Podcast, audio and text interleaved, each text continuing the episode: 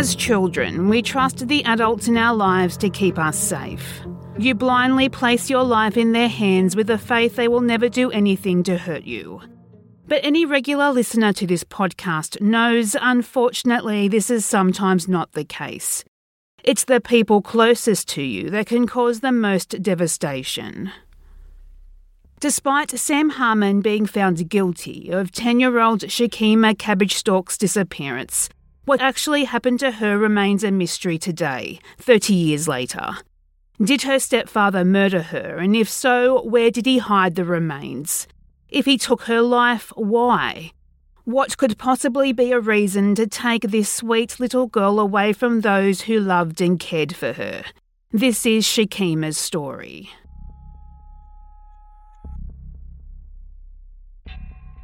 Shakeima N. Cabbagestalk was born December 29, 1982, to mother Shirley Harmon.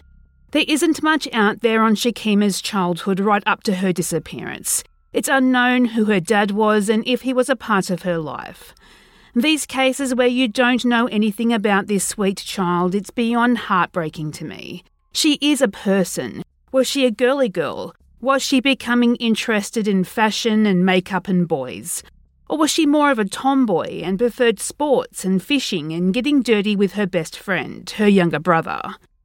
All that we do know is that she had a tight bond with her grandmother, Clara, if you couldn't find Shakeima, with Clara is where she would always be. By the early 1990s, Shirley had married Sam Harmon, and the family of four were living in Dillon, South Carolina. It doesn't appear everything was happy, however. In 1992, then nine year old Shakeima would reveal the unthinkable that her stepfather had touched her inappropriately. Now, of course, Harmon denied this was the case, and the Department of Social Services did investigate Shakeima's claims. But since her story kept changing, because she was nine and her abuser was still in the same household, she most likely felt intimidated and scared and confused. But since her story changed several times and there was no evidence of any wrongdoing on Harmon's part, no charges were filed against him for abusing his stepdaughter.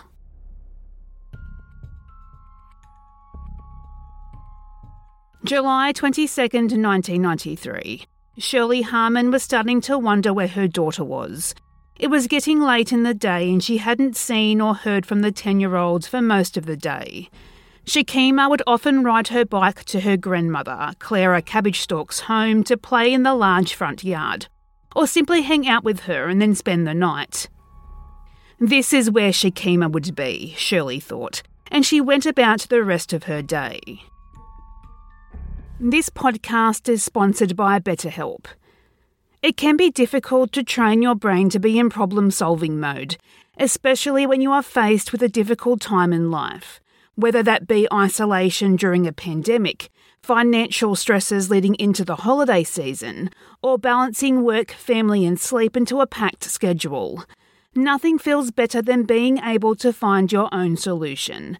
A therapist can help you become a better problem solver, making it easier to accomplish your goals no matter how big or small.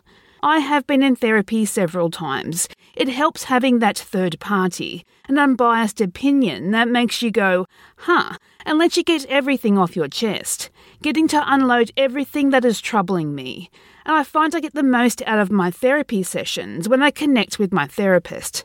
This is where BetterHelp is so amazing. They'll walk you through the selection process so you are matched with a therapist best suited to your needs. As the world's largest therapy service, BetterHelp has matched 3 million people with professionally licensed and vetted therapists available 100% online. Plus, it's affordable. Just fill out a brief questionnaire to match with a therapist. If things aren't clicking, you can easily switch to a new therapist at any time. It couldn't be more simpler. No waiting rooms, no traffic, no endless searching for the right therapist. Learn more and save 10% off your first month at betterhelp.com slash stolen. That's betterhelp, H-E-L-P dot com slash stolen. At some point after this, Shirley asked her husband to take her son and go to the Turning Point grocery store, on South First Street in Dillon to stock up on some essentials for the household, which he did without any further questions. It seems this would not be the only stop that afternoon, but what happens next is unclear, both due to the information that is available and due to Harmon's willingness to share the details, even after all these years. That night, Harmon went out partying with friends in a number of bars all over Dillon, leaving Shirley at home with her son, none the wiser that Shakeima was missing. The next morning, July 23, 1993, Shirley called her mother to check in on Shakeima. What she would hear next would chill her to her core. Clara did not know where Shakeima was. She wasn't with her. That the last time Clara saw her was early afternoon the day before, when Shakeima was playing in the front yard. Clara would later testify in court that when she looked outside to check on Shakeima, her granddaughter was gone. This is when Shirley and Clara realised that something was horribly wrong, and Shirley reported Shakeima missing to the Dillon Police Department. Shirley was adamant right from day one this was not a runaway situation, that Shakeima would never leave on her own accord. She was very close to her brother and grandmother, and she would have contacted them if she could have. Several witnesses would come forward to report seeing Shakeima the afternoon she went missing, at the same grocery store Harmon was sent to with her younger brother. She was getting into a car with, initially, an unidentified man. Clara immediately suspected Harmon and she would confront him to where Shakeima was. All he would say when asked where the 10 year old was now was, quote, I ain't hurt Shakeima. I love her just like Shirley do. Unquote never really answering the question. The Dillon Police Department searched the wooded areas around the Harmon home, even searching by helicopter. By July 25th, two days into the missing persons investigation, the South Carolina Law Enforcement Division began assisting in the investigation. Despite the extensive search, no evidence of what happened to Shakeima and where she was was ever found. And sadly, the case went cold and the suspicious man last seen with Shakeima was not identified, not for another 12 years. And it was someone that police always suspected was the last person to see Shakeima alive.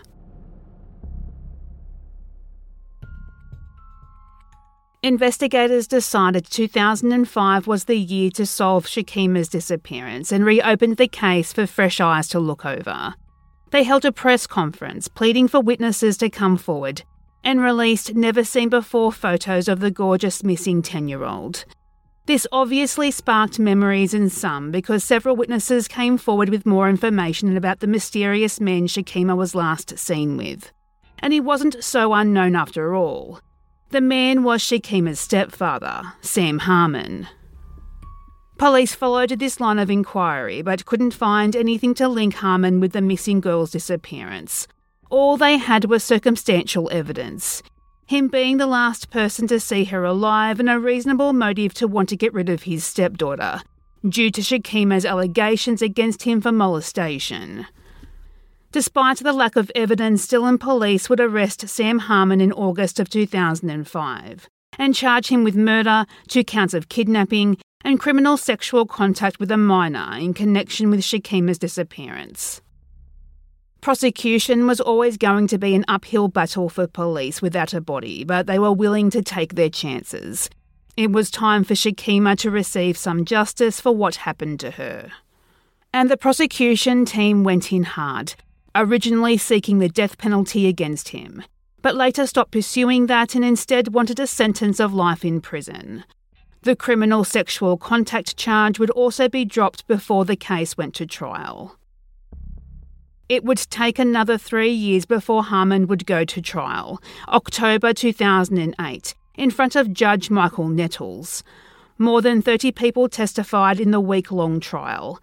Harmon would, of course, plead not guilty. The prosecution's star witness was Shakeima's uncle, who testified Harmon talked to him about ways of disposing a human body just weeks before Shakeima's disappearance. Harmon also talked to one of his friends about the search for his stepdaughter at the time it was happening. He allegedly said, quote, they don't have a body and they aren't going to find one. Unquote.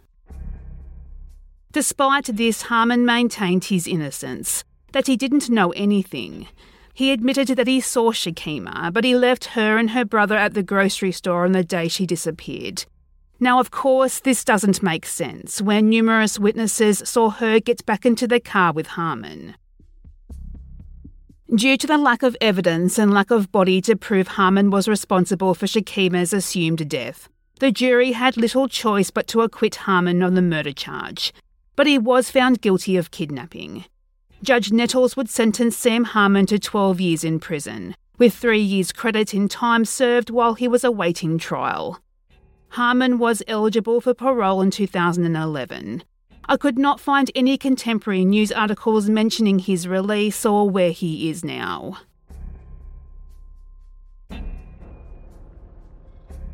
Despite Sam Harmon being found guilty for her disappearance, what actually happened to Shakeima Cabbage Stalk remains a mystery. Did her father murder her, and if so, where did he hide her remains? If he took her life, why? What could possibly be a reason for taking this sweet little girl away from those who loved and cared for her? Unfortunately, we don't know if Shakeima was happy or scared leading up to her disappearance, or if Harmon showed any indication of wanting her out of their lives. We don't know how old Shakeima's younger brother was and if he saw anything or if he knew anything. Honestly, this was one of the quickest cases I've ever researched. Not even the Wayback Machine could pull much more information for me to share with you today. Even though it's almost been 30 years since Shakeima has been gone, time has not lessened the pain and grief her family are feeling, missing their Shakeima. All they want are answers as to her fate. Said her aunt Maggie, quote, When I think about it so long, tears begin to bubble up. A fear, you know, thinking what or thinking how it happened. Unquote. At the time of her disappearance, Shakeima Cabbage Stalk was 10 years old. She is African American, was 3 foot 6 and 65 pounds, with black hair and brown eyes. Shakeima has moles near the corner of her mouth and below her neck. When she went missing, she had a double tooth on the upper side of her mouth. If Shakeima is still alive today, she would be about to celebrate her 40th birthday. If you have any information regarding the disappearance and presumed murder of Shakeima Cabbage Stalk, please contact the Dillon Police Department on 843 841 3707.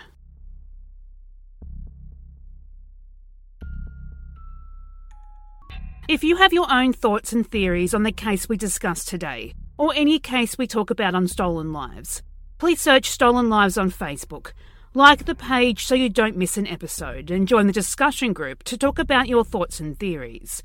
You can also talk to us on Twitter, search lives underscore stolen, or on Instagram, Stolen Lives Podcast. If you like what you heard today, we would appreciate it if you share this episode on your social media of choice and subscribe and leave a positive review on your podcast app. Today's episode was researched and written by me, Ali. Hosting and production was also by me, Ali.